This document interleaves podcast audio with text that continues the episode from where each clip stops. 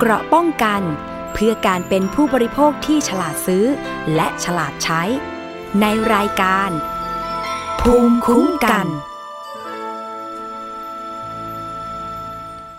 สวัสดีค่ะ คุณผู้ฟังต้อนรับเข้าสู่รายการภูมิคุ้มกันรายการเพื่อผู้บริโภค วันนี้อยู่กับดิฉันอภิคณาบุราริศค่ะ คุณผู้ฟังสามารถรับฟังและดาวน์โหลดรายการได้ที่ www thai pbs radio com นะคะ แล้วก็แอปพลิเคชัน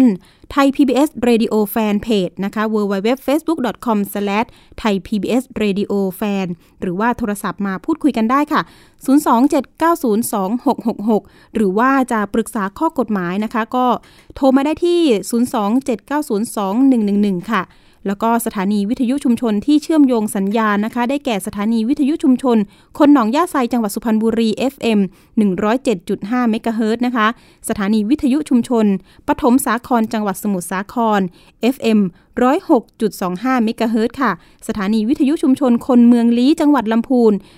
103 75 เมกะเฮิรตนะคะ สถานีวิทยุ เทศบาลทุ่งหัวช้างจังหวัดลำพูน FM 106.25 เมกะเฮิรตค่ะ แล้วก็ยังมี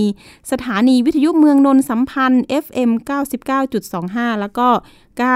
90.75 เมกะเฮิรตค่ะ สถานีวิทยุชุมชน คลื่นเพื่อความมั่นคง เครือข่ายกระทรวงกลาโหมจังหวัดตราดนะคะ91.5 เมกะเฮิรตค่ะ แล้วก็สถานีวิทยุในเครือ R Radio วิทยาลัยอาชีวศึกษา มีถึง 142 สถานีค่ะ คุณผู้ฟังก็สามารถรับฟังเราได้นะคะ ก็จะมีสาระแล้วก็สิ่งที่เราจะมาพูดคุยกันก็จะเป็นเรื่องของสถานการณ์นะคะ ที่แพร่ระบาดของไวรัสโควิด -19 ที่ตอนนี้ใครๆหลายคนก็วิตกกังวลนะคะ เพราะว่าจำนวนผู้ป่วยเนี่ยก็เพิ่มมากขึ้นนะคะ ตอนนี้เนี่ยสิ่งที่เราเนี่ยมีข้อกังวลเนี่ยตอนนี้ถ้าเกิดว่าคุณผู้ฟังรับฟังอยู่เนี่ย กังวลมากๆเนี่ยจะต้องทำยังไงคะ ต้อง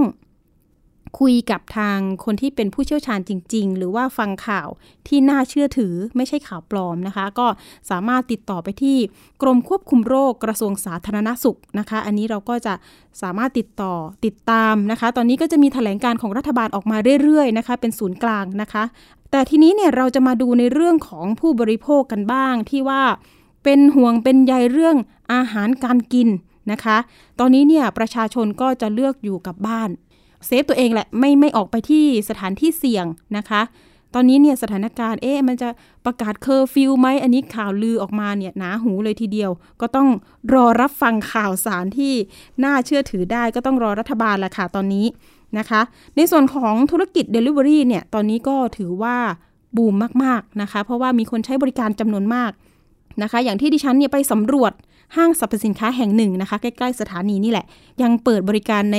ส่วนซูเปอร์มาร์เก็ตนะคะ แล้วก็ธนาคารบางธนาคารบางสาขานี่ก็ยังเปิดให้บริการอยู่นะคะ ชั้นซูเปอร์มาร์เก็ตเนี่ยชั้น G เนี่ย มันก็จะมีในส่วนของร้านค้า ร้านอาหารน้ำดื่ม ขนมนมเนย โอ้โห อันนี้ยังเปิดบริการอยู่นะคะ ตอนนี้ที่สาขาลาดพร้าวเองเนี่ย ก็จะมีในส่วนของร้านค้าประมาณสัก 40 กว่าร้านค้านะคะที่ให้บริการ แล้วก็จะสังเกตได้ว่ากลุ่มที่เป็นธุรกิจ Delivery ส่งอาหาร Delivery เนี่ยก็มารอรับอาหารเพื่อไปส่งลูกค้าเนี่ยเยอะมากๆเลยนะคะดิฉันไปสอบถามตัวแทนมาคนนึงนะคะ ก็บอกว่ารายได้เนี่ยดีขึ้นเป็น 2 เท่าว่าอย่างนั้น ต่อวันเนี่ยได้รายได้ประมาณ 1,700 บาทถึง 1,800 บาทเนี่ย นะคะ ลูกค้าก็ประมาณ 20-25 คนนะคะ รายได้ของกลุ่ม Delivery เนี่ย มันจะคิดในส่วนที่ว่า เอ๊ะ วิ่งกี่กิโลเมตรนะคะ ได้เท่าไหร่เท่าไหร่ อย่างเช่น 3 กิโลเมตรจะได้ 40 บาทนะคะ แล้วแต่พื้นที่ใกล้ไกล อ่า รายได้ดีทีเดียวนะคะ จากที่ดิฉันสอบถามต่อวันที่พันพันเจ็ดร้อยพันแปดร้อยนี่ก็โหอยู่ได้เลยนะ ส่วนธุรกิจอื่นเนี่ย อาชีพอื่นตอนนี้ก็ซบเซาลงมาก ๆนะคะ ลูกจ้าง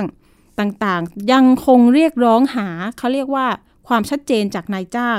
นะคะ อย่างที่ดิฉันได้รับเรื่องร้องเรียนมาเนี่ยอย่างเช่นอะลูกจ้างในร้านอาหารในห้างบางบางร้านเนี่ยบอกว่าออทางนายจ้างเองก็ไม่รู้จะปิดกิจการดีไหมนะคะ ตอนนี้ยังไม่มีมาตรการชัดเจน ส่วนลูกจ้างที่ว่างงาน 14 วันในขณะนี้เนี่ยจริงๆเนี่ยก็สามารถไปยื่นประกันสังคมเพื่อให้ช่วยเหลือได้ อ่าประมาณนี้แต่ทีนี้เนี่ยทางประกันสังคมบอกว่า ต้องมีใบรับรองจากนายจ้างมาว่าคุณปิดกิจการชั่วคราวเพื่อเอามายื่น เพื่อขอเงินช่วยเหลือในการว่างงานนะคะ แม้ว่าจะเป็นปิด 10 วัน 14 วัน อันนี้ก็ก็น่าจะได้นะ อะไรอย่างนี้ คือทีนี้เนี่ยทางลูกจ้างที่ว่างงานอยู่ตอนนี้ยังเคว้งคว้าง ยังเรียกร้องให้รัฐเนี่ยเข้าไปช่วยเหลือนะคะ อ่า ส่วนเรื่อง Delivery เนี่ย คนที่จะมา รับส่งอาหารอะไรต่างๆ นานาเนี่ยประชาชนก็มีเสียงสะท้อนนะคะว่าจะสะอาดไหมนะคะ จะเป็นคนมาแพร่เชื้อไหมนะคะ ทางกรมอนามัยเองเนี่ยก็ออกมาตรการนะคะว่าเอ๊ะมันน่าจะมีอะไรที่จะต้อง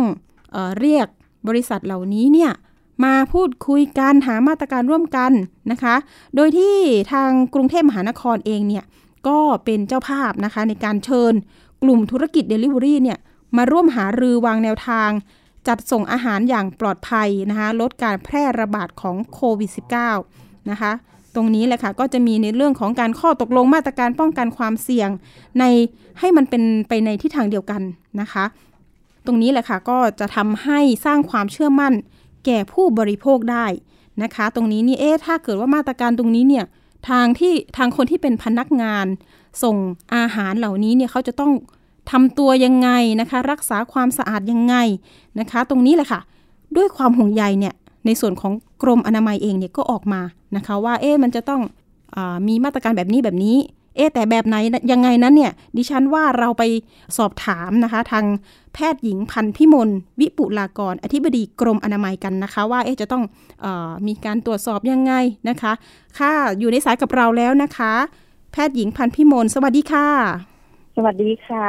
ค่ะ สวัสดีค่ะ ท่านอธิบดีกรมอนามัยกระทรวงสาธารณสุขนะคะ ค่ะ ค่ะ คุณหมอคะเรียกคุณหมอเลยแล้วกันนะคะ ค่ะ ตอนนี้เนี่ยค่ะได้ค่ะธุรกิจ Delivery ส่งอาหารต่างๆ ก็ถือว่าบูมเลยทีเดียวค่ะ คุณหมอ ตอนนี้เนี่ยเราจะต้องมีมาตรการยังไงที่จะต้องควบคุมดูแล ให้เขาเนี่ยรักษาความสะอาดเพื่อความเชื่อมั่นต่อผู้บริโภคค่ะ คุณหมอคะแนะนำนิดนึง ค่ะ ก็ตรงนี้เป็นส่วนสำคัญนะคะ เพราะว่าในส่วนของการประกอบปรุงอาหารถ้าได้สุขลักษณะแล้วนะคะ ก็จะเป็นขั้นตอนของการส่งอาหารไปยังผู้บริโภคนะคะซึ่งตรงนี้เราก็ได้พูดคุยกับบริษัทที่ดำเนินการเรื่องของ Delivery นะคะค่ะทำแนวทางร่วมกันว่าที่สำคัญก็คืออันที่หนึ่งสุขภาพของตัวพนักงานผู้ส่งนะคะก็จะค่ะมีการตรวจสอบนะคะ เพราะฉะนั้นถ้าช่วงที่ ไม่สบายก็ไม่ควรมาปฏิบัติภารกิจในเรื่องของการรับส่งอาหารนะคะ ค่ะ ส่วนที่สองก็คือเป็นเรื่องของขั้นตอนที่เราจะต้องลดขั้นตอนที่จะมีความเสี่ยงในการปนเปื้อนนะคะ ก็แนะนำว่าพนักงานเองก็ต้องล้างมือบ่อยอืมๆนะคะ โดยเฉพาะก่อนรับส่งอาหารอัค่ะนนี้ก็เชิญชวนร้านอาหารด้วยนะคะจัดจุดล้างมือก็จะดีมากเลยค่ะนะคะ หรือว่ามีเจลแอลกอฮอล์ค่ะเขาก็จะได้ล้างมือก่อนรับอาหารจากอืมที่ร้านนะคะ แล้วก็ปกติเขาจะมีกล่องหรือไม่ก็มีเป็นกระเป๋าใส่ ใช่ไหมค่ะคะเพื่อใช่ไปค่ะส่งอาหาร ตรงนี้ก็จะแนะนำให้มีการทำความสะอาดนะคะ บ่อยๆนะคะ อยู่เสมอ แต่โดยปกติแล้วถ้าทางร้านควรต้องใช้ภาชนะที่มิดชิดอะค่ะนะคะค่ะก็จะได้ไม่หกเลอะเทอะนะคะอืมก็ อันนี้ก็เป็นเรื่องความสะอาดของภาชนะค่ะที่จะจากขนส่งไปส่ง ถึงมือโดยสารผู้บริโภคกับผู้บริโภคค่ะนะคะค่ะคุณหมอตรงนี้ก็ในขณะนี้ก็หลายบริษัทก็ปรับตัวเพื่อให้การส่งอาหารเนี่ยเป็นระยะทางที่สั้นลง จะได้ไม่ค่ะต้องใช้เวลานานมากจากจุดที่ร้านอาหารไปจนถึงมือผู้บริโภคนะคะ ก็พอไปถึงจุดที่เป็นการจะส่งมอบอาหารแล้ว ตรงนี้ก็เราทั้งสองฝ่ายนะคะ ก็ยังคงต้องรักษาระยะห่าง ระหว่างผู้บริโภคกับผู้ส่งอาหารนะคะอืมใช้ค่ะเวลาให้สั้นที่สุดค่ะ แล้วก็ก็เป็นการรับตัวอาหารมาซึ่งขณะนี้บางบริษัทก็จะเสนอกับผู้บริโภคเองว่า หรือท่านจะมาหยิบอาหารไปเองหมายความว่าท่านไม่อยากรับสัมผัสตรงมาจากจากอ่าพนักงานค่ะนะคะท่านก็สมมุติว่ามา สมมุติว่าอยู่คอนโดใช่ไหมคะ ก็อาจจะฝากไว้ที่ค่ะเคาน์เตอร์อะไรประมาณนี้ค่ะหรือเปล่า ค่ะ คุณหมอใช่คะค่ะแล้วกรณีหรือว่าค่ะค่ะ เชิญค่ะอ่าหมายถึงว่าตอนนี้บางท่านเนี่ย ก็คือไม่อยากรับจากมือของน้องพนักงานที่มาส่งเนะคะค่ะ ก็จะมาขอหยิบออกมาไปเองก็ได้ค่ะก็แล้วก็แล้วแต่ท่านท่านก็สามารถเลือกวิธีการว่าจะ รักษาระยะห่างกันยังไงนะคะ ในการที่จะไม่ไม่ไม่จำเป็นต้องต้องเข้าไปในระยะที่ใกล้ชิดกันนะคะ ก็สามารถรับอาหารมาค่ะ คุณหมอคะแล้วกรณีที่การใส่ถุงมือเนี่ย มันจะช่วยได้ไหมคะถุงมือความจริงก็ช่วยได้แต่ว่าเนื่องจากว่าโดยปกติท่านจะนึกภาพออกว่าเขาวันนี้เขาส่งหลายรอบอะค่ะ จริงๆแล้วเราค่อนข้างเน้นที่เรื่องการล้างมือมากนะคะ ว่าทุกรอบเนี่ย อยากให้มีการทำความสะอาดมือส่งมอบอาหารแล้วเขาก็จะไปจุดถัดไปใช่ไหมคะจะเป็นร้านถัดไป ที่จะไปรับอาหารชุดใหม่ไปส่งผู้บริโภคในบ้านหลังถัดไปนะคะ เพราะฉะนั้นตอนนี้เราเน้นทั้งเรื่องเรื่องของการล้างมือ แล้วก็การสวมหน้ากากแล้วก็เน้นระยะห่างระหว่างตัวพนักงานส่งกับตัวผู้บริโภคนะคะเพราะ ก็เท่ากับเขาป้องกันดูแลตัวเองด้วย เพราะเขาต้องทำหน้าที่ส่งอาหารไปถึงอีกหลายคนนะคะ ส่วนผู้บริโภคเองการรักษาระยะห่างนี้จะเป็นการดูแลตัวท่านเองนะคะ ก็รับมาเฉพาะตัวอาหารมานะคะ ค่ะ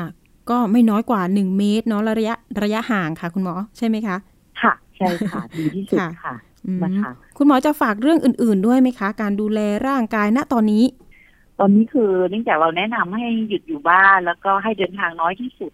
นะคะงั้นส่วนใหญ่ทุกท่านก็คงจะอยู่ที่บ้านในพื้นที่บ้านก็น่าจะมีสองประเด็นคืออันที่หนึ่งเรื่องการเคลื่อนไหวร่างกาย การออกกำลังกายภายในบ้านก็ยังทำได้นะคะหมายถึงว่าก็ต้องก็ต้องใช้เวลาในการดูแลสุขภาพในเรื่องการออกกำลังกายด้วย ส่วนเรื่องอาหารการกินเนี่ย ก็ไม่ต้องกักตุนนะคะจริงๆแล้ว อาหารยังมี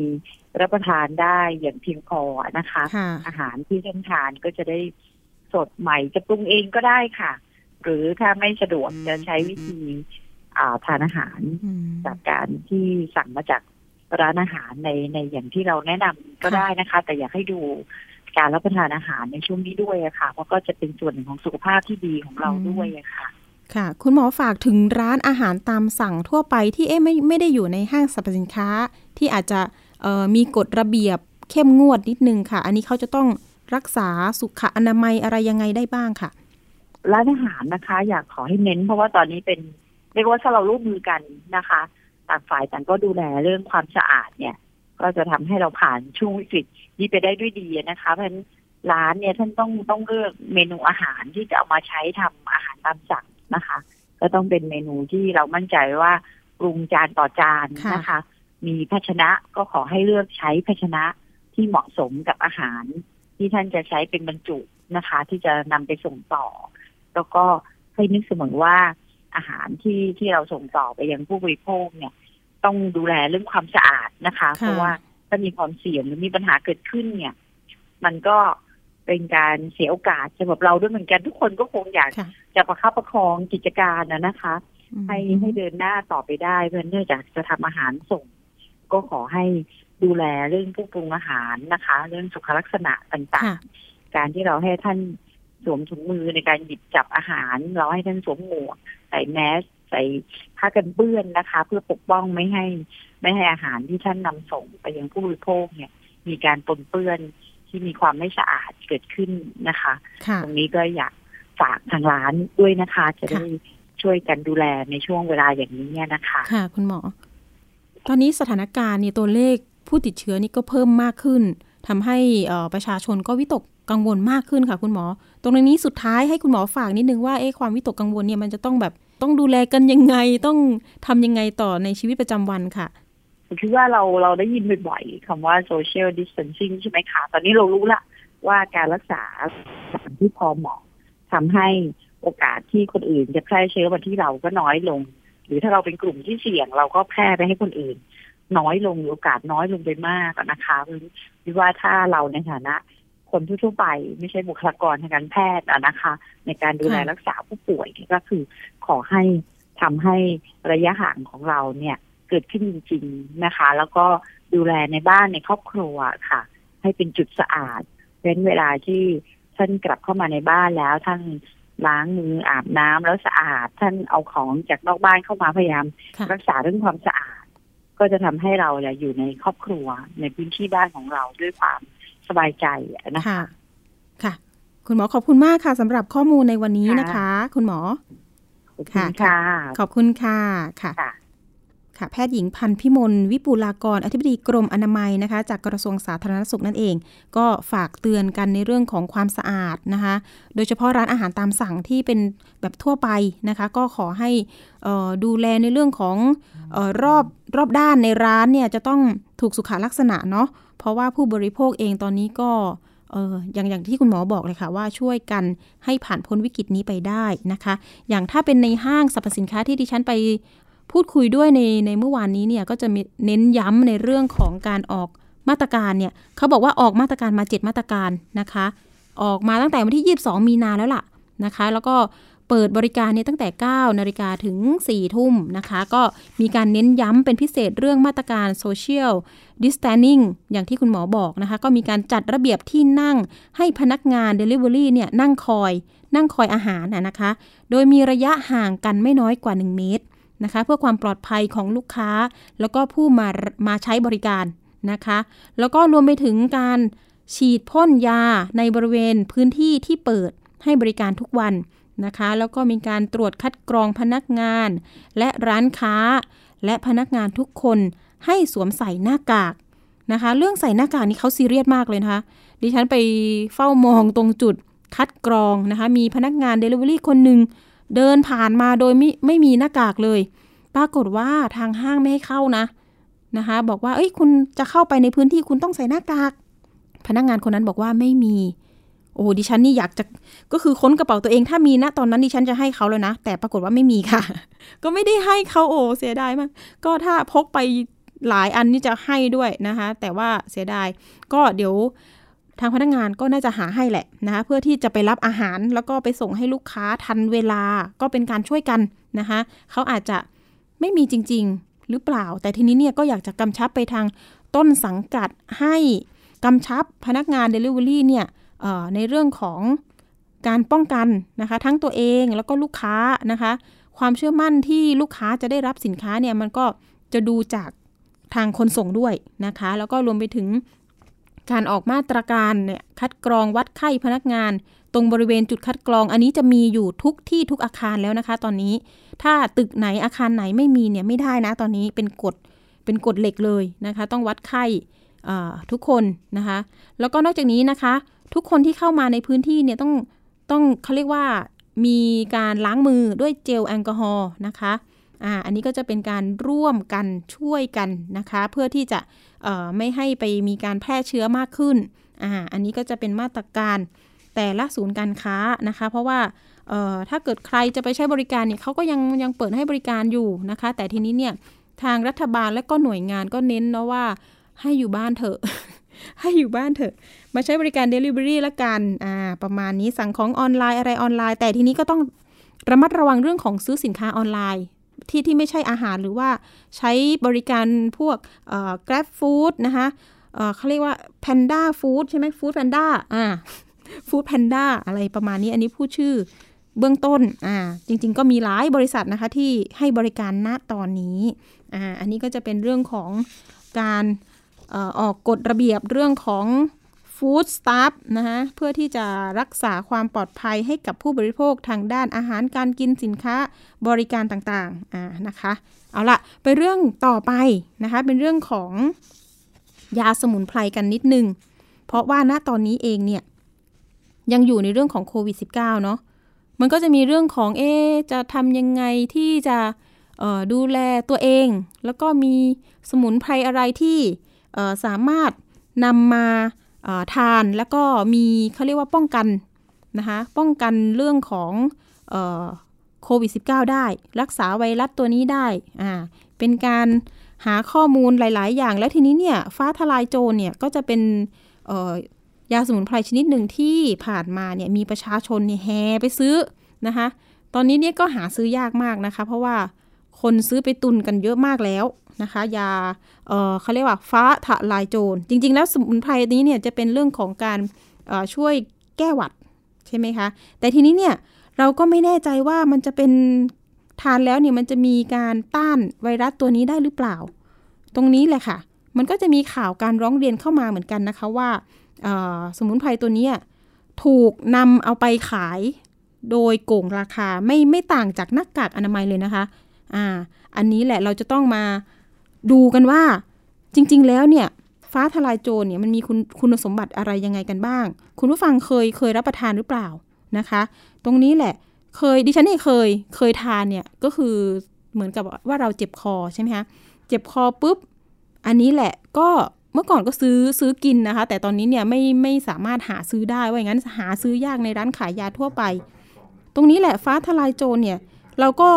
อยากจะสอบถามไปทางผู้รู้นะคะที่ จะรู้ในเรื่องของสรรพคุณนะคะรวมไปถึงเอ๊มันจะมีเรื่องของการนำไปโกงราคา เอาไปขายต่างประเทศหรือเปล่า เรื่องนี้นี่ดิฉันก็เลยสอบถามนะคะไปที่เภสัชกรหญิงพกากรองขวัญข้าวนะคะเภสัชกรหญิงชำนาญการโรงพยาบาล เจ้าพระยาอภัยภูเบศนะคะ วันนี้เราได้รับเกียรตินะคะ แล้วก็เชิญท่าน ภสัชกรหญิงเนี่ยมาให้ข้อมูลความรู้แก่ผู้บริโภคนะคะ ตอนนี้อยู่ในสายกับเราค่ะ สวัสดีค่ะ สวัสดีค่ะ ค่ะ อยากจะสอบถามในในเรื่องของคุณสมบัตินะคะฟ้าทลายโจรค่ะ ตกลงเนี่ยมันสามารถต้านไวรัสโควิด -19 ได้หรือเปล่าคะ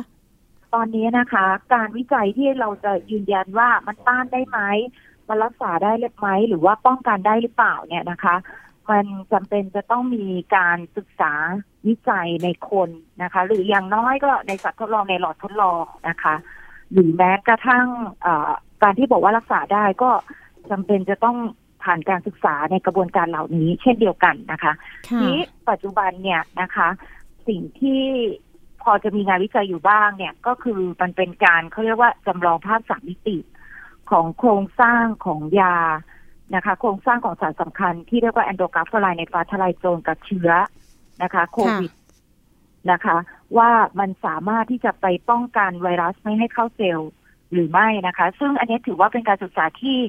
ค่อนข้างจะเอ่อเรียกว่าระยะต้นมาก ๆนะคะ ยังคงจะต้องมีการศึกษาทั้งในระดับเซลล์ในระดับหลอดทดลอง ซึ่งขณะนี้เราก็รอ ทางกรมการแพทย์แผนไทยและการแพทย์ทางเลือกที่จะทำวิจัยเรื่องนี้อยู่นะคะเพราะฉะนั้นอาจจะสรุปได้ว่าการนำมาใช้เพื่อการป้องกันเนี่ยนะคะ หรือว่าการรักษาเนี่ยยังมีหลักฐานที่ยังไม่เพียงพอนะคะ อืมแล้วทำไมก่อนหน้านี้เนี่ยข่าวที่ออกมานี่ก็จะมีประชาชนแห่ไปซื้อกัน โดยเข้าใจว่ามันจะเป็นลักษณะการเสริมภูมิต้านโควิด -19 ได้ว่าอย่างนั้นคืออย่างนี้ค่ะ คือโรงพยาบาลเจ้าพระยาไปภูเก็ตเนี่ยเราทำเรื่องยาสมุนไพร โดยเรามีเป้าหมายสำคัญเลย คือเราอยากให้คนไทยเนี่ย รวมทั้งระบบสุขภาพเนี่ยสามารถพึ่งพาตัวเองได้นะคะ ตอนสักประมาณที่โควิดเริ่มโควิด -19 เนี่ยเริ่มระบาดนะคะ ตอนนั้นเราก็หาข้อมูลสมุนไพรว่าอะไรเนี่ยจะสามารถช่วยได้นะคะ ประกอบกับเราก็ศึกษาบอกว่าเอโควิด -19 เนี่ย ช่วงแรกๆที่มีข่าวออกมาเนี่ยนะคะ ในคนไข้ที่เป็นน้อยๆเนี่ยบางทีก็จะแยกจากหวัดธรรมดาไม่ได้ ถ้าจำได้สักประมาณปลายมกราเนี่ย ก็มีการระบาดการระบาดของไข้หวัดสายพันธุ์เอสายพันธุ์บีที่ที่เด็กๆหลายคนก็ติด หรือว่าผู้ใหญ่ในที่ทำงานหลายคนก็ติดนะคะ ตอนนั้นเนี่ยก็คือสิ่งที่เรามองเห็นก็คือว่าฟาทลายโจรเนี่ย มันมีหลักฐานที่ชัดเจนนะคะ ว่าใช้ในการบรรเทาอาการหวัดนะคะ เจ็บคอ รวมทั้งมีหลักฐานนะคะ ที่ในต่างประเทศก็ใช้ในเรื่องของไข้หวัดใหญ่ด้วยนะคะ ตอนนั้นเนี่ยเราก็เลยให้คำแนะนำว่าเออถ้าเป็นหวัดมีอาการเจ็บคอนะคะหรือมีไข้ไอจามพวกนี้นะคะ แล้วเป็นไม่เยอะเนี่ย ตอนนั้นเนี่ยก็กินฟ้าทลายโจรเพราะจากประสบการณ์ที่โรงพยาบาลใช้นะคะ แต่มันก็มีเราก็พูดถึงเรื่องของงานวิจัยที่พูดถึงมันมีสตาร์ดี้หรืองานวิจัยที่ใช้ในเรื่องของการป้องกันหวัดได้ แต่ต้องกินนานสามเดือน แล้วการศึกษานั้นเนี่ยเขาทาในเด็กนักเรียนนะคะ ซึ่งถือว่าเป็นกลุ่มที่มีความเสี่ยง แต่ว่าเราเนี่ยก็ก็อยากจะขอโทษสังคมเหมือนกันว่าการที่พอเราไม่เคลียร์แล้วเราไม่ได้เข้าใจบริบทมากเนี่ยกลายเป็นว่าก็อาจจะมีการเอาไปขายในสื่อออนไลน์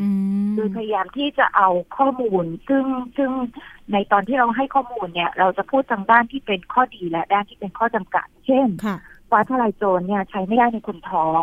คนที่ให้นมบุตรคนที่มีปัญหาตับและไตรวมทั้งเรื่องของโรคหัวใจนุมาติดหรือว่าคนที่ให้ยาที่ป้องกันการละลายอ่าป้องกันการแข็งตัวกับริ่มเลือดนะคะ ที่เรียกว่ายาวาฟรินนะคะ แต่ว่าพอเวลาเอาเอาเอาไปใช้เนี่ยบางบางท่านเนี่ยจะปัดเฉพาะส่วนที่ดี แล้วก็อาจจะมีการพาดหัวอะไรต่างๆ พวกนั้นนะคะ ซึ่งในระยะถัดมาเนี่ยเราก็พบว่า มีผู้ป่วยหลายรายเนี่ย พอฟังจากกระแสของสื่อต่างๆ แล้วเนี่ยนะคะค่ะไม่ว่าจะเป็นออนไลน์ออฟไลน์หรืออะไรเนี่ยเราบอกว่าเฮ้ยฉันต้องกินป้องกันเพราะทุกคนเริ่มกลัวแล้วแล้วก็เกิด panic มากมายนะคะ ก็ตอนนั้นเองเนี่ยทางโรงพยาบาลก็ปรึกษากันว่า สิ่งที่เราเจอก็คือว่าพอผู้ป่วยไปกินป้องกันเนี่ยไปกินขนาดสูงนะคะ เทียบเท่ากับการรักษาเลย ซึ่งมันไม่ใช่นะคะ เพราะว่าเนื่องจากว่างานวิจัยของฟ้าทลายโจรเนี่ย ที่เราที่เราศึกษาในขณะเนี้ยเนี่ยนะคะ ที่เราไปรีวิวแล้วก็ทบทวนเนี่ยเขาบอกว่าฟ้าทลายโจรเนี่ยมันช่วยป้องกันการเข้าเอ่อการที่ไม่ให้ไวรัสเข้าเซลล์ได้ค่อนข้างดี เพราะฉะนั้นยิ่งใช้เร็วเท่าไหร่ยิ่งดีนะคะ แล้วก็มันมีฤทธิ์ในเรื่องของการเสริมภูมิด้วยนะคะ เพราะฉะนั้นเนี่ยเราก็ก็ก็เลยคิดว่า เออถ้าถ้าคนไข้ใช้เนี่ยนะคะ ก็ขอให้ใช้ในปริมาณที่ต่ำก็เลยออกมาเป็นว่าเออถ้าใช้เสริมภูมิก็ค่ะกินปริมาณน้อยนะคะ หรือว่าถ้ารักษาก็กินปริมาณเยอะ แต่เราก็ได้บอกว่าจริง ๆ แล้วเนี่ยในส่วนของการเสริมภูมิเนี่ยมันไม่จำเป็นที่ต้องมีทุกคนนะคะ ไม่จำเป็นต้องต้องกินฟ้าทลายโจรทุกคน เพราะว่าเครื่องมือในการเสริมภูมิคุ้มกันของร่างกายมีหลากหลายมากนะคะแล้วตอนนี้หลังจากออกซีรีส์ฟ้าทลายโจรเนี่ยนะคะ แล้วก็เริ่มแกะเมล็ดพันฟ้าทลายโจรเพราะว่าจากงานศึกษาของเราที่เราทำมานานเนี่ยนะคะ เราพบว่าถ้าประชาชนปลูกเองเนี่ยแล้วเก็บตอนมีดอกเนี่ยสารสำคัญ ก็ได้สูงพอๆกับที่บริษัทยาผลิต เพราะฉะนั้นเราก็เลยเริ่มแจกเมล็ดพันธุ์แล้วก็ทำซีรีส์อาหารอื่นๆออกมาด้วยอืมแล้วก็พยายามให้การให้ความรู้ในเรื่องของการดูแลสุขภาพแบบองค์รวมนะคะค่ะแต่ว่าณวันนี้เราก็ต้องยอมรับว่าเอ่อสื่อพอมันมีหลายด้านเนี่ยบางทีประชาชนก็ไม่ได้รับทราบข้อมูลของเราทั้งหมดนะคะ ก็ยังคงแห่ไปไปซื้อฟ้าทลายโจรคือณขณะเนี้ยถ้าที่มูลนิธิโรงพยาบาลเจ้าพระยาฝ่ายผู้เป็นจำหน่ายเนี่ยเราขอจำกัดให้กับ ผู้ที่มาเดินทาง แล้วเราก็มีการติดนะคะ วิธีการใช้ที่ชัดเจน แล้วก็อืมพยายามที่จะออกซีรีส์เรื่องของการค่ะดูแลสุขภาพในองค์รวมให้มากยิ่งขึ้นนะคะ ค่ะ แล้วกรณีที่บอกว่ากินเสริมภูมิกินน้อย ถ้าเกิดค่ะว่านับเป็นเม็ดเนี่ย คือคือทางผู้ฟังอาจจะเอ๊ะ มันต้องกินกี่เม็ด อันนี้อันนี้ให้ข้อมูลได้ไหมคะว่ากี่เม็ดคือคืออย่างนี้นะคะ คือณวันเนี้ยเอ่อทุกคนต้องตั้งสตินะคะ ว่าเราเนี่ย มีเครื่องมือในการดูแลสุขภาพ หรือว่าสร้างภูมิเนี่ย ที่มันเรียกว่าหลากหลายมากนะคะยกตัวอย่างเช่น การตากแดดเนี่ยก็มีงานศึกษาวิจัยว่ามันไปเพิ่มการทำงานของเซลล์เม็ดเลือดขาวในการจับกินกับเชื้อโรคนะคะได้ หรือว่าขมิ้นชันหรือขิงเนี่ยแม้เพียงต้มเท่านั้นเองนะคะ ก็พบว่ามันช่วยเสริมภูมิคุ้มกันของร่างกาย ทำให้อ่าเขาเรียกว่า interferon เนี่ยนะคะ มันทำงานได้ดีขึ้นสามารถจับกินไวรัสได้ดีขึ้น เพราะฉะนั้นเองเนี่ยไม่อยากให้ประชาชนไปมุ่งหวังกับฟ้าทลายโจรมาก โดยเฉพาะการไปค่ะซื้อยาในราคาแพงแล้วไม่รู้คุณภาพ ที่ประเด็นคือเรื่องของการป้องกันเนี่ยจากงานวิจัยเนี่ย ต้องเชื่อมโยงกับสารสำคัญที่มีอยู่ในฟ้าทลายโจรคือหมายความว่า ประชาชนถ้าจะไปซื้อมาบริโภคกับประชาชนจะต้องทราบว่าเขามีปริมาณสารสำคัญหรือแอนโดกราฟไลด์เท่าไหร่ค่ะค่ะ ถ้าไม่รู้เนี่ยมันจะใช้มันจะกินลำบากในเรื่องของการป้องกัน เพราะว่าจากงานวิจัยเนี่ยบอกว่าปริมาณแอนโดกราฟไลด์ที่กินในการป้องกันเนี่ยมันอยู่ที่ 11.2 มิลลิกรัมนะคะ กิน 5 วันต่อสัปดาห์ กินติดต่อกันได้นาน 3 เดือนอืม นะคะค่ะเพราะฉะนั้นเองค่ะเนี่ย ถ้าคุณผู้ฟังไปไปซื้อซึ่งตอนนี้เห็นเลยแบบบางคนขายกระปุกละพันซึ่งแบบแพงมากนะคะค่ะแล้วไม่มีเลขทะเบียนหรือเลขทะเบียนปลอมนะคะ อันนี้อันตรายมาก คุณผู้ฟังใช้วิธีการดูแลแล้วเสริมภูมิอื่นๆก็ได้นะคะอืมซึ่งเราก็ค่ะมีการให้ความรู้โดยตลอด แล้วเราก็พบว่าการเสริมภูมิที่ดีเนี่ยค่ะ ไม่ต้องกินเยอะอืมถ้ากินเยอะจะไปกดภูมิทันที เพราะฉะนันต้องกินปริมาณน้อยค่ะแต่พอถ้าเกิด วันที่เป็นนะคะ สมมติเรามีไข้มีเจ็บคอเนี่ยใช้ฟ้าทลายโจรไปเลยขนาดการรักษาก็คือขนาด 1.5 ถึง 3 กรัมต่อวัน ซึ่งเราก็ต้องไปดูที่ข้างขวดอีกนะคะ ว่าเขามีปริมาณเท่าไหร่ค่ะเพราะฉะนั้นการดื่มก็คือเน้นย้ำเรื่องของการซื้อถ้าจะซื้อผลิตภัณฑ์ตัวนี้ซื้อที่มีคุณภาพ เช็คเลขทะเบียน ถ้าเป็นบริษัทที่เอ้ยทำไมมันมาใหม่ เพราะว่า ตอนนี้เราเข้าไปมอนิเตอร์แล้วเราก็กุ้มใจมากนะคะค่ะคือมันมีบริษัทใหม่ๆเกิดขึ้นที่ผลิตฟ้าทลายโจรเนี่ยแล้วบางอืมบริษัทเนี่ยก็ก็พูดได้ว่าเป็นเลขทะเบียนปลอม วันนี้เราก็ค่ะคุยกันในรายมีเลขทะเบียนปลอมนะคะค่ะค่ะอันที่สองคือถ้าเป็นการผลิตฟ้าทลายโจรคือณขณะเนี้ยมันมีความต้องการเยอะ บางคนเนี่ย บางผู้ผลิตเนี่ย อาจจะเก็บในช่วงที่ไม่มีดอกมาใช้ก็ได้ ถ้าไม่มีดอกมาใช้สายสังคมตัวน้อยสายใช้ป้องกันก็ไม่ได้รักษาก็ไม่ได้ค่ะ นะคะ เราไปใช้วิธีการอื่นที่มันมีความคุ้มค่ามากกว่าจะดีกว่านะคะอืมตอนนี้พบการแบบเขาเรียกว่าเลขทะเบียนปลอม แล้วอันนี้เราเราสามารถแบบเอ้ย แจ้งความแจ้งเบาะแสไปยังตำรวจ อันนี้พอจะมีจะมีข้อมูลนี้หคืรือยังเราคะคือเราตอนเนี้ยค่ะ เราก็ก็แจ้งทางออยนะคะอืมเราก็ทำงานร่วมกับทางออยว่าในค่ะการที่จะคือตอนเนี้ยโรงพยาบาลทำสองเรื่องนะคะ ก็คือ คอยช่วยดู เพราะว่าเนื่องจากว่าเรามีศูนย์ข้อมูลสมุนไพรประชาชนเนี่ยเอ่อสนใจเรื่องฟ้าทลายโจรมาก เราต้องตอบคำถามเยอะ แต่ว่าเราก็ถือว่าเป็นในในความเป็นอุปสรรคก็เป็นโอกาสนะคะทำให้เราทำความเข้าใจกับประชาชนเพราะบางทีเราสื่อออกไปในสื่อต่างๆ เนี่ยมันมันสั้นนะคะแล้วบางคนก็อ่านไม่จบอ่านค่ะเฉพาะพาดหัวก็ทำให้เราได้ทำความเข้าใจกับเขา และในขณะเดียวกันเราก็พบว่าอ่ามันมีบริษัทใหม่ๆเกิดขึ้นจากที่ประชาชนบอก แล้วบางทีเราก็บอกประชาชนไปเช็ค แล้วบางคนก็น่ารักมากคือไปเช็คปรากฏเลขปลอมเขาก็จะโทรมาบอก เราก็ประสานจุดนี้กับกับอค่ะอยเหมือนกันนะคะมอันที่สองก็คือพยายามให้ความรู้อีกด้านหนึ่งของประชาชน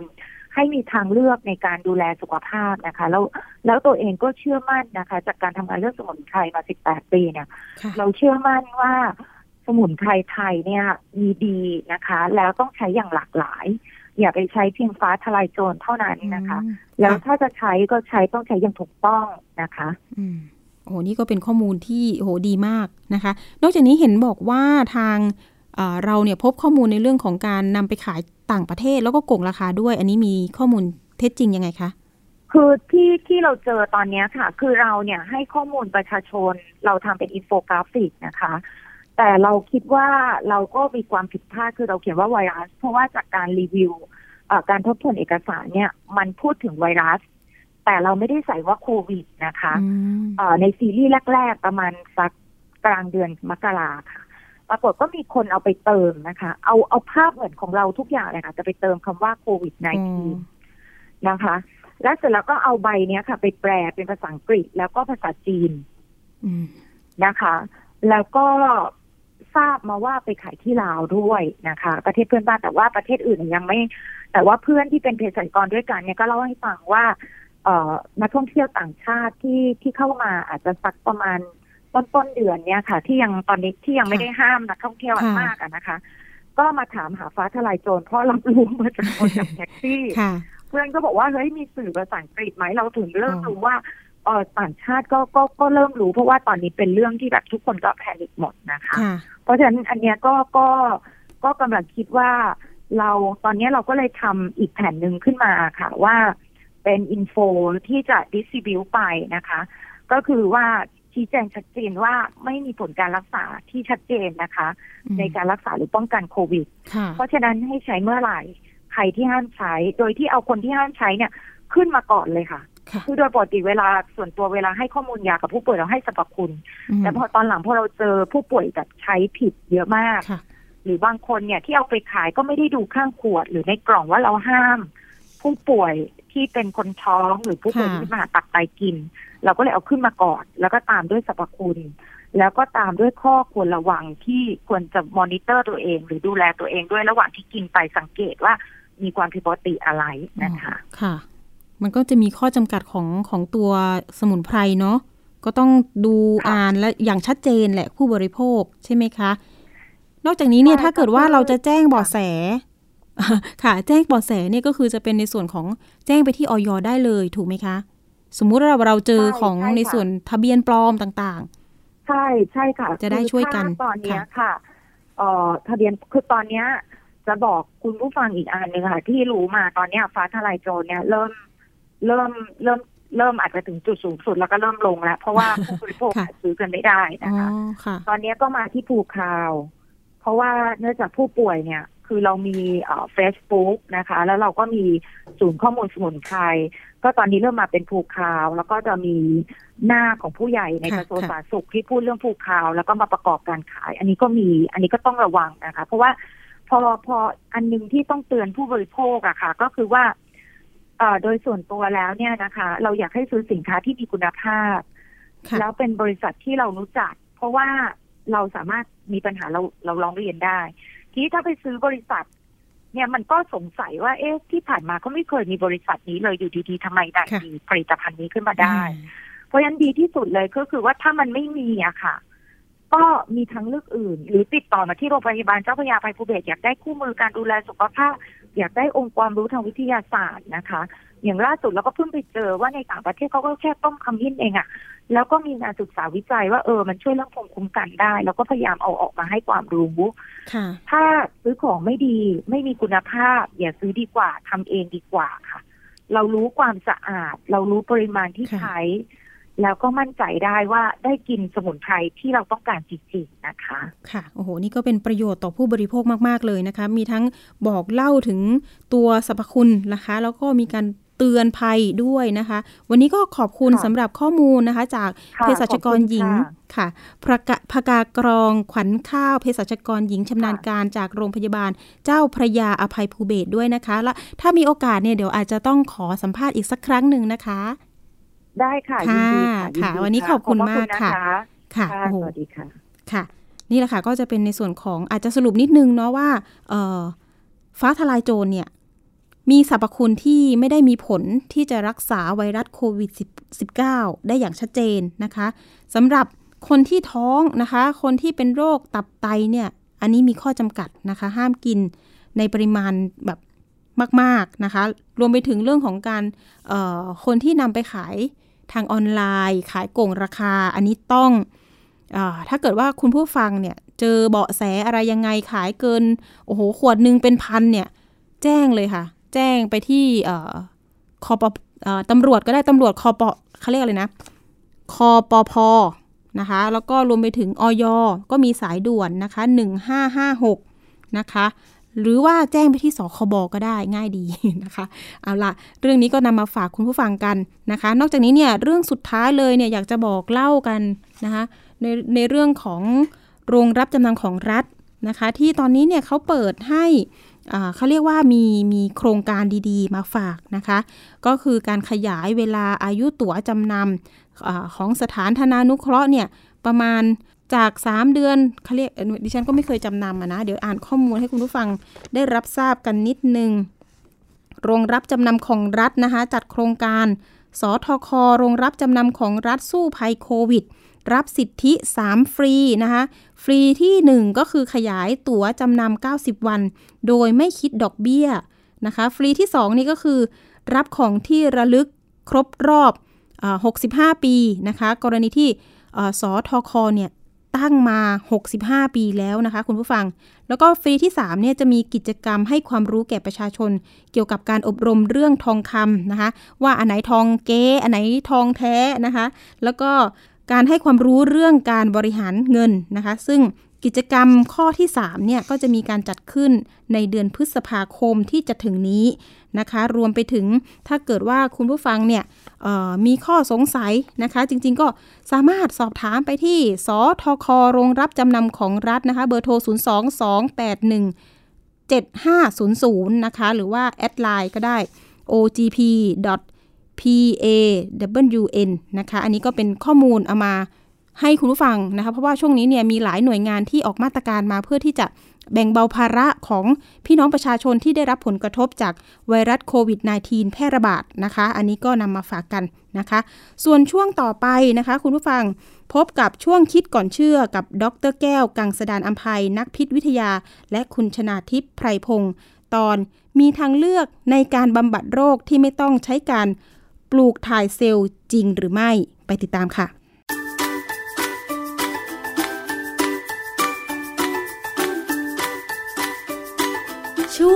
คิดก่อนเชื่อพ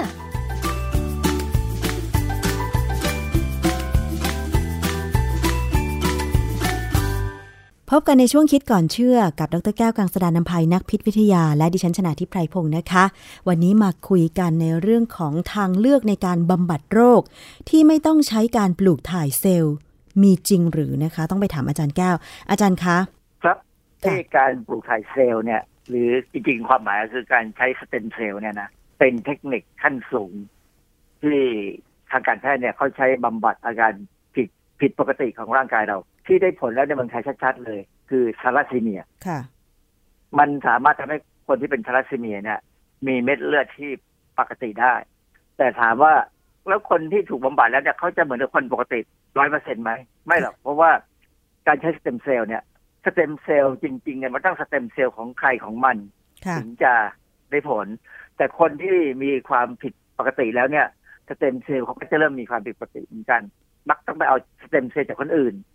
สเต็มเซลล์เนี่ย หรือถ้าเราแปลเป็นภาษาไทยว่าเซลล์ต้นกำเนิดเนี่ยนะมันเป็นเซลล์ที่ยังไม่พัฒนาไปเป็นเซลล์เฉพาะของอวัยวะใดเลยค่ะมันเป็นเซลล์ที่ค่อนข้างจะถามว่าบริสุทธิ์แบบบริสุทธิ์อะนะ คือสามารถจะสั่งสอนให้มันไปทำหน้าที่เป็นอะไรก็ได้ ถ้าเราเอาสเต็มเซลล์ไปใส่ที่อวัยวะที่มีปัญหาที่เซลล์มันบกพร่องเนี่ย มันก็จะพัฒนาตามเซลล์ข้างๆมันเป็นธรรมชาติของเซลล์เนี่ย สมมติเราเป็นแผลค่ะสมมติเราเป็นแผลนะมีมีแผลที่ที่นิ้วมือเนี่ยหมายความว่าเซลล์เราหายไปใช่ไหมมันถึงเป็นแผลค่ะ เซลล์ที่ไปสเต็มเซลล์มาที่มาใหม่เนี่ยสเต็มเซลล์ส่วนใหญ่จะอยู่ในไขกระดูกหรืออยู่ที่อื่นนิดๆหน่อยๆเนี่ย มันมาถึงตัวที่เป็นแผลเนี่ย มันจะถามเซลล์รอบๆว่าจะให้มันทำตัวยังไง ให้มันแบ่งตัวยังไง ถึงจะเหมือนกับเพื่อนเพื่อนๆค่ะเซลล์ข้างๆจะสอน เซลล์เขาคุยกัน แล้วเขาจะแบ่งออกมาจนเหมือนกัน สังเกตไหมว่า เวลาเราเป็นแผลที่ตรงนิ้วมือที่มีลายนิ้วมือเนี่ย มันสามารถจะแบ่งให้เป็นลายนิ้วมือได้เหมือนเดิม เพราะถ้าเกิดแบ่งแล้วไม่เหมือนเดิมเนี่ย คนที่ไปจัดนำของลำบากเลย แต่ว่าถ้าเป็นแผลใหญ่นะ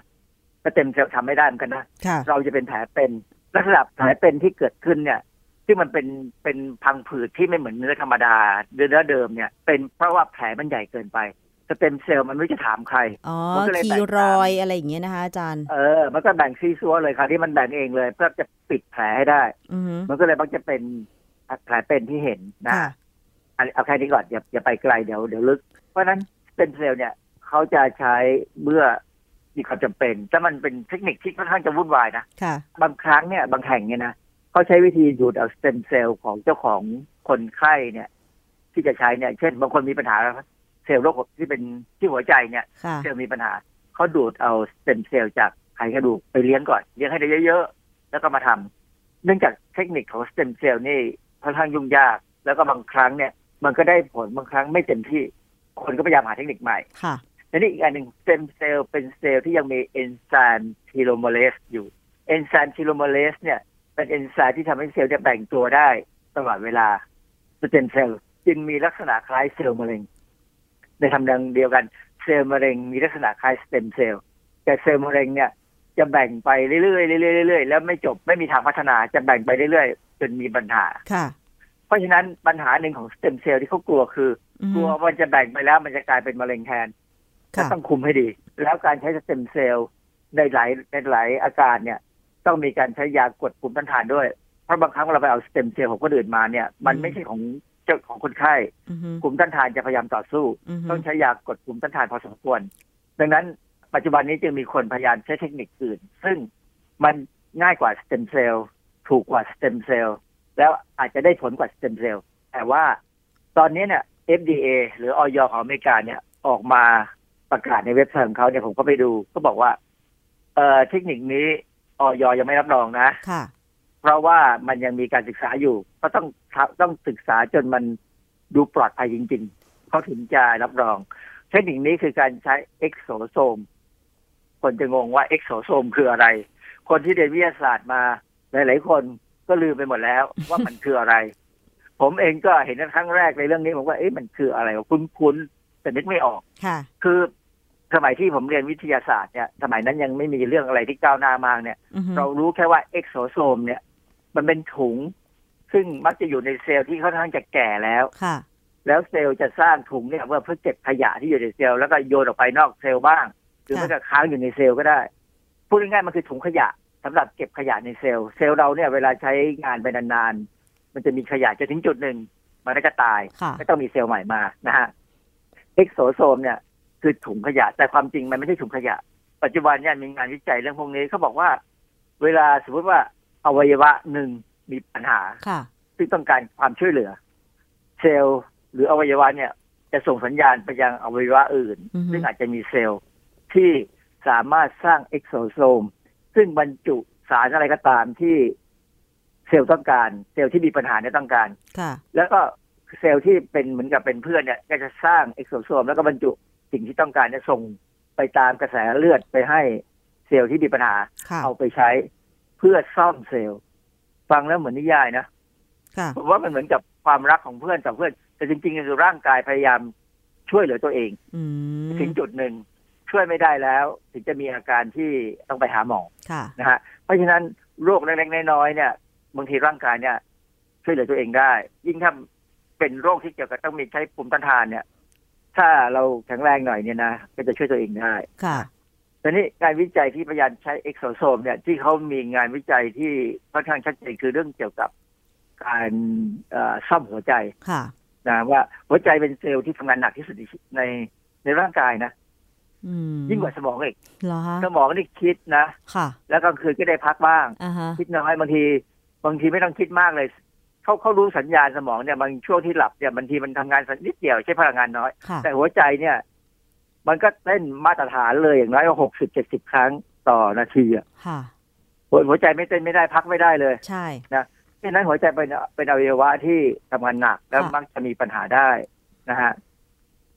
งานวิจัยที่ใช้ exosome สำเร็จในสัตว์ทดลองนะมีการตีพิมพ์แล้วในวารสาร Nature เนี่ยนะ ชุดที่เขาเรียกว่า Nature Biomedical Engineering ค่ะคือ Nature เนี่ยเป็นวารสารใหญ่ที่มีหลายสาขานะฮะ Bio Biomedical Engineering เนี่ยเกี่ยวกับวิศวกรรมทางด้านการผ่าตัดเกี่ยวกับอะไรก็ตามเนี่ยนะรวมทั้งผ่าตัดหัวใจเนี่ยค่ะเอ่อของปี 2018 เนี่ย มีบทความชื่อ Cardiac Recovery via Extended Cell-Free Delivery of Extracellular Vesicle Secreted by Cardiomyocyte Derived from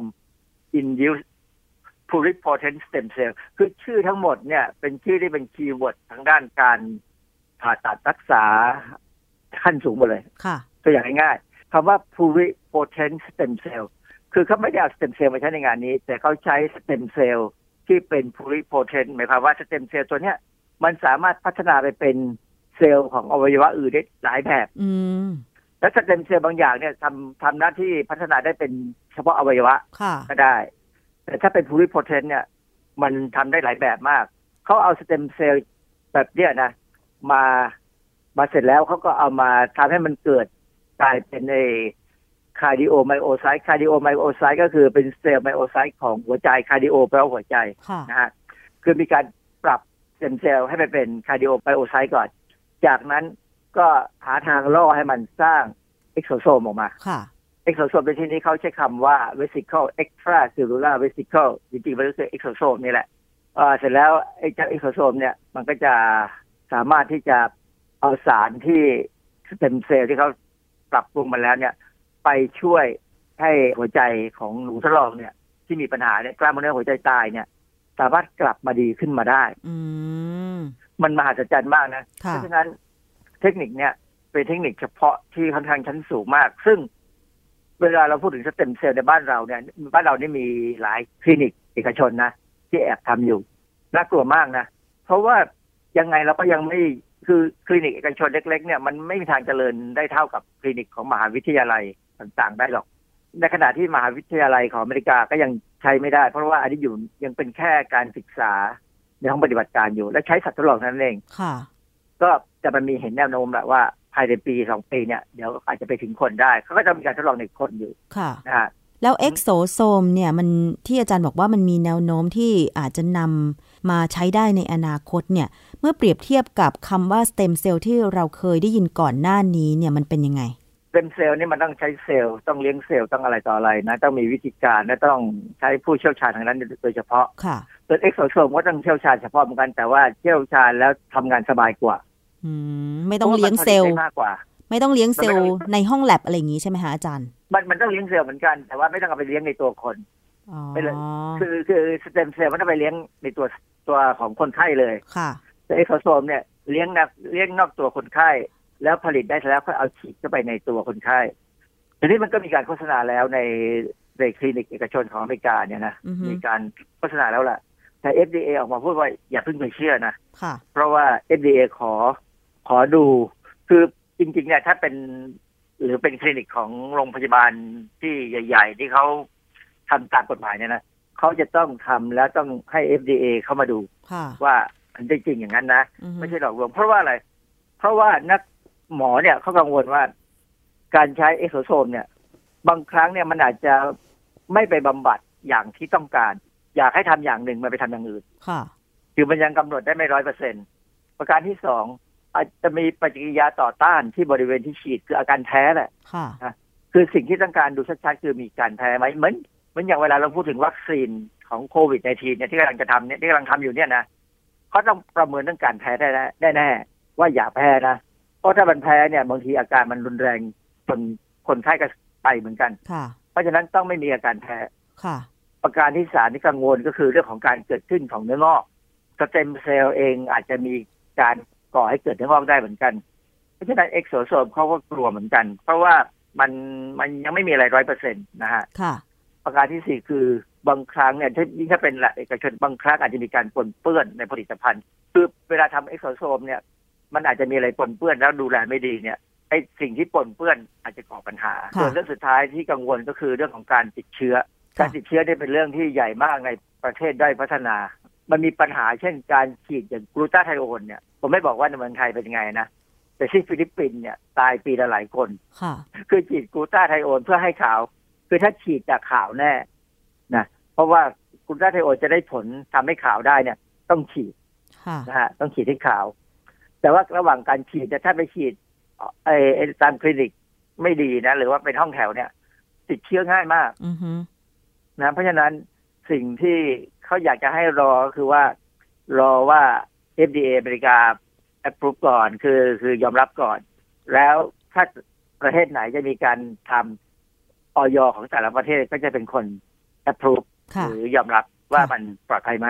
อาจารย์แต่ส่วนมากแนวทางการวิจัย exosome นี่เอามาใช้ทำอะไรบำบัดรักษาโรคหรือว่าเพื่อความสวยความงาม เออบำบัดโรคสิอือฮึความสวยความงามนี่ก็คงมีทำมันในอนาคต คงไม่ไม่ช้าหรอก เพราะว่ามันมีศักยภาพสูงมากในการจะทำคือ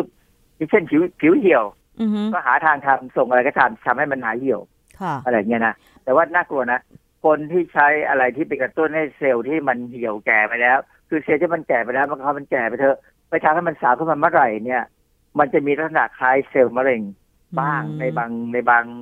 ใช้คำว่าอะไร ในบางบริบทอะอืมคำว่าบริบททางสังคมก็ได้นะค่ะคือมันมันเสี่ยงน่ากลัวน่ากลัวพอสมควรการใช้ เพราะว่าอย่างตอนนั้นเราคุยเคยคุยเรื่อง telomere telomere เนี่ย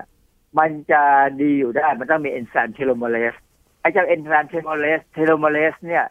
มันก็มีมากในเซลล์มะเร็งค่ะเพราะฉะนั้นถ้าเซลล์ที่แก่แล้วกลับมาเป็นเซลล์ที่สาวได้ และมีเอนไซม์ telomerase เพื่อดำรง telomere ไว้ให้อยู่เพื่อให้เซลล์แบ่งตัวได้เป็นเซลล์ที่แข็งแรงแบ่งได้ตลอดเวลาเนี่ย มันจะเสี่ยงที่จะการที่จะเปลี่ยนสภาพไปเป็นเซลล์มะเร็งได้ อืมค่ะ เพราะฉะนั้นเขาถึงว่าจะเตือนว่า แก่ลงแล้วหน้าย่อมเหี่ยวไปสิ้น ค่ะนะยอมเหี่ยวไปเถอะหรือว่าถ้าไม่อยากให้เหี่ยวก็กินให้ดี ค่ะนะบำรุงผิวหน้าให้ดีหน่อยนะแต่อาหารเนี่ยเป็นยาที่ดี ที่จะทำให้คนเนี่ยแก่ช้าลง ค่ะ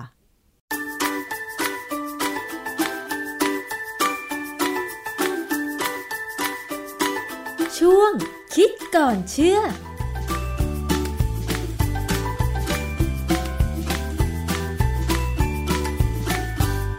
ค่ะนี่ก็เป็นเรื่องราวที่นำมาฝากในสัปดาห์นี้นะคะ